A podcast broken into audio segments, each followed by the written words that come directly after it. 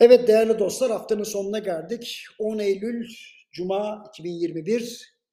Eee, döviz kurları biraz hareketlendi. Çünkü Merkez Bankası Başkanı bir açıklama yaptı. Bu açıklamalardan anlıyoruz ki faiz indirimleri için tüfeğe değil de çekirdek enflasyona bakılacak. Şimdi hafızam beni yanıltmıyorsa geride bıraktığımız 20-30 yılda buna benzer yaklaşımlar oldu. Yalın Alpay'la beraber yazdığımız Olaylarla Türkiye Ekonomisi kitabında bundan çok örnek var. Mesela üfe oranları tüfeden düşük seyrediyor diye enflasyon rakamı olarak üretici fiyatlarını telaffuz eden hükümetler oldu. Politika faizi yükselmesin diye faiz koridorları icat ettik. Üst ve alt bantlar kullandık. O da olmayınca geç likidite penceresini öne sürdük falan.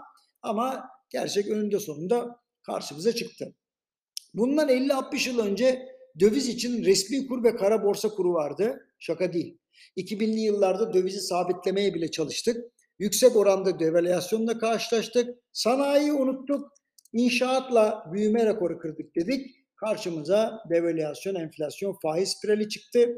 Parametrelerin arkasından işimize geleni seçip sonuçları kendimize göre yorumladığımız zaman hep büyük sorunlarla karşılaştık. Şimdi meselenin özüne döneyim. Nereden bakarsak bakalım faizin tanımı paranın maliyeti.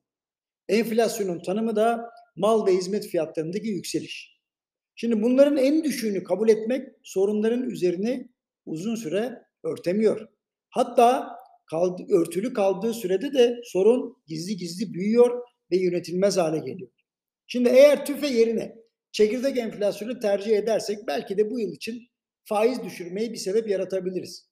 Ama seçilmiş ürünlerdeki vergi indirimleri sayesinde bunu başarıyoruz zaten. Bakın otomotivde bunu yaptık. Ancak bir süre sonra çekirdek enflasyon bir kez daha yükselmeye başlarsa vazgeçtik bu sefer başka bir endeks deneyeceğiz demek doğru olmaz.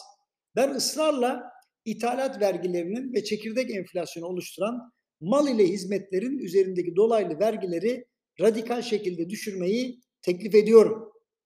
Bunun sonucunda hem üfe hem de tüfe gerileyecek. Ama bunu yapmak yerine hem vergilerden ödün vermeyelim hem de faizi indirecek ortam oluşturulması için çabalayalım dersek hop yine başa döneriz. Şimdi yine de bu açıklama var ya bu Merkez Bankası Başkanı'nın yani orta vadeli programda bu yıl için yüzde on altı üzerinde tüfe beklendiğini görünce gerçekleşti bence.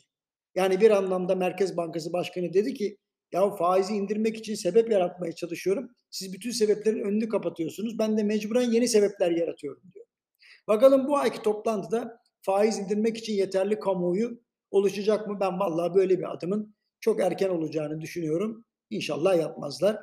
Efendim iyi bir hafta sonu diliyorum herkese.